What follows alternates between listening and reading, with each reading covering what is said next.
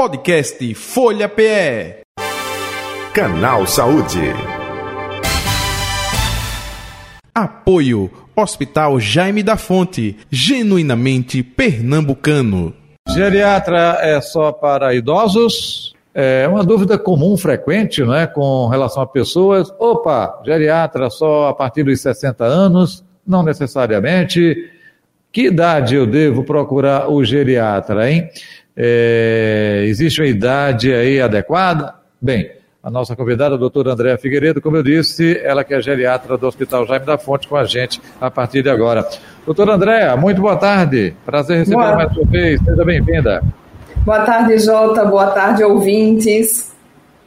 É, é, a partir dos 60 anos? Não necessariamente, doutora Andréa.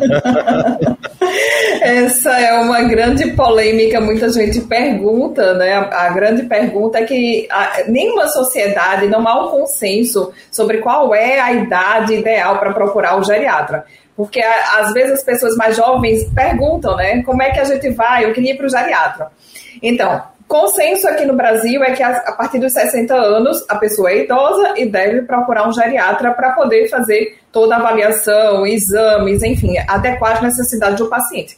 Mas o geriatra, todo geriatra, pela Sociedade Brasileira de Geriatria, tem como pré-requisito a formação em clínica médica, ou seja, em clínica geral. Então, todo geriatra, ele é um clínico que atende adultos e idosos, e aí ele também chega na maioridade e atende, continua atendendo os idosos. Então, desde cedo, por exemplo, eu tenho pacientes com 40, com 50 anos que já procuram consultório para poder fazer um acompanhamento e quando envelhecer, já continua acompanhamento com o mesmo médico. Tem um médico para ter a referência, para poder tirar as dúvidas. Então, o geriatra ele fica como esse médico de referência para poder ajudar desde os adultos mais jovens até os idosos. Então, a grande pergunta aí está a resposta. Então, desde cedo você pode procurar. E se tiver com vergonha de dizer, ah, não quero, não quero um geriatra, ah, estou indo para o meu clínico, porque o geriatra, ele é também um clínico. É, é, é, boa essa sua observação, viu, doutora, com relação à vergonha, porque tem muita gente assim, eu não, é, é, é, porque existe um tabu, um preconceito ainda com relação ao envelhecimento, principalmente em nosso país. Então muita gente é, não diz, né, olha, eu vou ao geriatra. Opa, vai, é um clínico. Agora, quando a pessoa vai, a senhora falou que tem pacientes de 40 a 50 anos, aí eu vou aproveitar essa sua fala, essa sua deixa. Esses pacientes estão preocupados com alguma doença familiar que existe na família. Não, doutor, eu quero cuidar mais cedo para que eu possa evitar. É um pouco disso. É, é, esse perfil, é justamente de quem ele procura mais cedo, 40 anos por diante, é isso, doutor, ou não necessariamente? Tem um pouco de cada. Tem paciente, às vezes, nessa pandemia, teve paciente com mais ansiedade, às vezes com dores articulares também, que não quer procurar vários especialistas e, e procura o, o, geriatra e clínico, né? Que, então, eu tenho paciente que eu diagnostiquei uma artrite reumatoide. Então, são, são é, pacientes de uma forma geral, outros preocupados para não desenvolver uma demência, porque o pai já acompanha comigo e aí não quer desenvolver também. Então, é nesse sentido de querer um acompanhamento, de querer um médico para trazer essa orientação. Então, esses pacientes mais jovens, eles não precisam estar o tempo todo indo no médico. Então, habitualmente a gente faz uma, se não tem uma demanda grande, a gente faz uma avaliação e aí fica uma avaliação anual. No idoso é que a avaliação pode ser um pouco mais curta, digamos assim, com uma frequência maior, a cada seis meses, a cada três meses, a depender do perfil do idoso. Uhum. Até aproveitando, é, a senhora falou aí de demência, né? Alzheimer é que é, tem uma maior preocupação hoje em dia. E a gente observa que algumas pessoas, é, nessa faixa etária que a senhora falou, né? Olha, 40, 50, 50 e poucos anos, já começa a demonstrar algum tipo de complicação com relação ao Alzheimer. É, então, opa, essa faixa etária de 40 por diante seria é, já ideal a procurar um clínico, clínico geral. Fica, é, é, a partir dos 40 já precisa assim, procurar um médico para poder fazer um acompanhamento. Isso aí é muito, muito certo, porque tem alguns exames que a gente já pode ir fazendo de uma maneira para rastreio. A gente diz assim, o que é rastreio? Aquela pessoa que não tem sintomas e que a gente vai fazer uma busca para ver se tem algum, alguma doença, algo que a gente possa corrigir, alguma deficiência. Mas do ponto de vista de memória específico, a gente não tem como fazer uma prevenção em termos de medicamento ou de, de exame, enfim, não tem algo assim de, do ponto de vista de intervenção médica que a gente consiga fazer para prevenir. O que a gente sabe é que, do ponto de vista científico, a mudança de estilo de vida tem impacto já quando a pessoa já faz desde cedo. É, exercício físico, alimentação saudável, correção de déficit auditivo, se houver correção visual. Então, esses, esses tipos de ajustes são importantes para a pessoa evitar ou pelo menos postergar um quadro de uma demência, tratar uma ansiedade, tratar uma depressão, é, rever medicamentos, medicamentos inapropriados. Tem pessoa, pessoas que, que sofrem de insônia também, então pode procurar uma avaliação para isso. E aí a gente tem essa variação nesse sentido. Ainda não tem medicamento para prevenir, mas a gente pode fazer algumas orientações. Inclusive orientações no sentido, por exemplo, tem um exame de rastreio, que é um exame que é para rastrear é, câncer de intestino, que é a uhum. colonoscopia.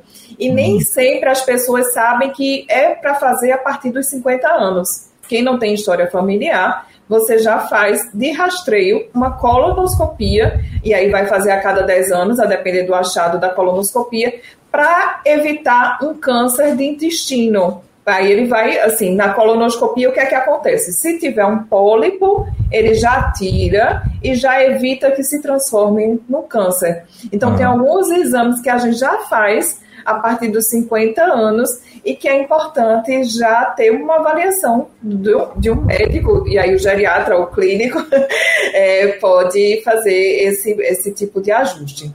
Perfeito. Doutora André Figueiredo, a senhora falando agora é, sobre isso, é, me veio à mente, é, nas minhas férias eu fui fazer é, exames no laboratório de análise clínica, não é, particular, e lá tem justamente tipos de exame, mas ele bota justamente com a idade. É, 50 mais, 60 mais. Aí, eu, aí tem diferença, claro, de preço, mas é também a quantidade de exame. Aí eu disse, eu, por que isso? Ela disse, não, porque o laboratório é, vê que, olha, é, pessoas com determinada idade têm que fazer a taxa de glicose, né? É, se é hipertensa ou não, aí tem exames específicos. Aí ele faz um pacote de exames justamente baseado na idade. A senhora falando aí sobre determinados exames veio corroborar justamente com um pouco disso. O laboratório lá usa dessa expertise justamente para é, é, as pessoas com determinada idade, olha, mais de 50 anos, é, então pode ter é, isso daqui, isso daqui. Achei interessante, né? E a senhora falando me fez lembrar isso. É importante mesmo, Jota, o uso racional dos exames, porque tem Perfeito. certas idades que, que você não vai ficar fazendo rastreio. Por exemplo, é, me perguntaram, uma aluna me perguntou, sou professora também, me perguntou, numa idosa de 92, 99 anos, sem sintomas, foram pedir um exame da tireoide dela. E aí era uma idosa que já era cega, já tinha uma dependência da família. E eu falei para ela: não tem sentido você pedir um exame nessa, nessa condição dessa paciente, porque não vai trazer benefício. Então, inclusive, até mesmo nos mais mais, naqueles muito idosos, a gente tem que é, pesar o risco e benefício de se pedir os exames, fazer o uso racional de exames. Por quê? porque às vezes se pedem exames e se levam a intervenções que pioram a qualidade de vida, intervenções que a gente diz que são desnecessárias e que nessa faixa etária não ia trazer nenhum tipo de benefício. Então é importante o uso racional dos exames de não sair pedindo tudo de todo jeito.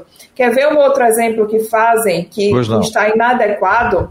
É pedir o que a gente chama de marcadores tumorais, que é o CEA, CA 19.9 então, aqueles marcadores que tem no sangue, e não tem nenhuma indicação para rastrear câncer através desses marcadores, a não ser uma pessoa que já tenha um diagnóstico feito do câncer. Mas naqueles que não têm sintomas, não se pede esses tipos de, de marcadores, que a gente chama de marcadores, no exame de sangue. Então, Perfeito. Perfeito, detalhe. perfeito. É, detalhe aí importante. É, doutora André, outro detalhe também, eu vi uma entrevista é, recente e quando é, foi colocado lá a, a, o nome da pessoa e a função era um gerontólogo. Opa, eu gostaria que a senhora falasse. É, geriatra é uma coisa, gerontólogo é outra, né? Sim, muito bom, muito excelente sua pergunta, Jota. É muito importante esclarecer. Geriatra é o médico que se especializa no atendimento ao idoso. Então, é uma área médica que vai prescrever, que vai solicitar os exames. Então, a prescrição, o geriatra é, é quem faz. O gerontólogo é uma pessoa que é da equipe multidisciplinar, ou seja, são os outros profissionais de saúde como enfermeira, como assistente social, terapeuta ocupacional, fisioterapia, que eles, eles se aprofundam no estudo do idoso. Então, é aquele fisioterapeuta que, por exemplo, ele tem mais, ele estuda mais o atendimento ao idoso dentro da área dele. Então, ele vai se especializar nessa parte, no, no, entendimento do idoso, no estudo do idoso, dentro da área dele. E o gerontólogo não pode exercer a questão da prescrição, que é o médico quem faz. Então a diferença é essa, é a equipe, os outros profissionais que são muito importantes nesse cuidado do idoso, a nutricionista, que vai lá estudar sobre o envelhecimento, como que muda lá, então é a nutricionista especialista em idoso, aí é chamado de gerontólogo. Perfeito. Boa observação, importante para o nosso ouvinte, nosso espectador eh, também.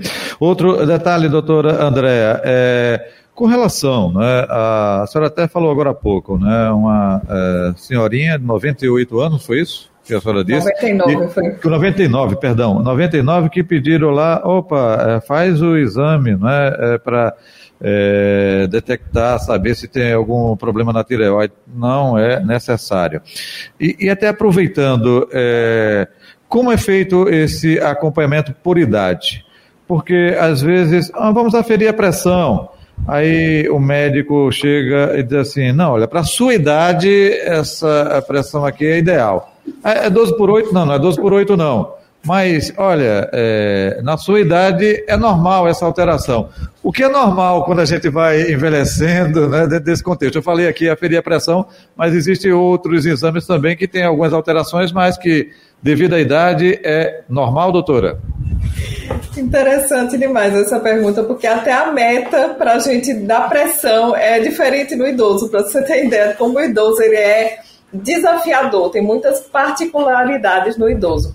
Então, o que é que acontece? O que é que a gente vai tolerar dentro do envelhecimento? Não é que seja da idade, não é que a hipertensão, a pressão alta seja da idade, mas a gente, é, diante de estudos científicos, a gente vai determinando qual é a meta para cada idoso. Então, aquele idoso, por exemplo, muito idoso, acima dos 80 anos, que já é mais frágil, como é que é o idoso frágil? Aquele que anda mais devagar, que tem mais dificuldade, limitações, tanto físicas quanto para ser independente. Então, nesse idoso mais frágil, a gente não vai fazer um controle rigoroso da pressão arterial. Então, até 15 por 9 a gente tolera esse nível de pressão. Não precisa ficar aumentando a dose do medicamento para ficar baixando a pressão nesse idoso mais frágil.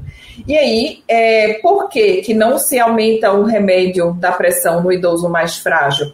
Porque foi provado que esse idoso com controle muito rigoroso, ou seja, baixar demais a pressão, ficar 11 por 7, 12 por 8, baixar demais a todo custo, pode trazer mais riscos para ele, como tontura, quedas, perda da consciência. Então, esse controle rigoroso pode ser mais maléfico do que benéfico. Já o idoso mais jovem, um idoso que a gente que, que tem uma, uma, um funcionamento muito bom, que ele é independente, a gente pode tolerar o nível de pressão habitual, que é até 13, até 13, 14, e aí tá tudo ok, entendeu? Então não precisa daquele controle muito rigoroso.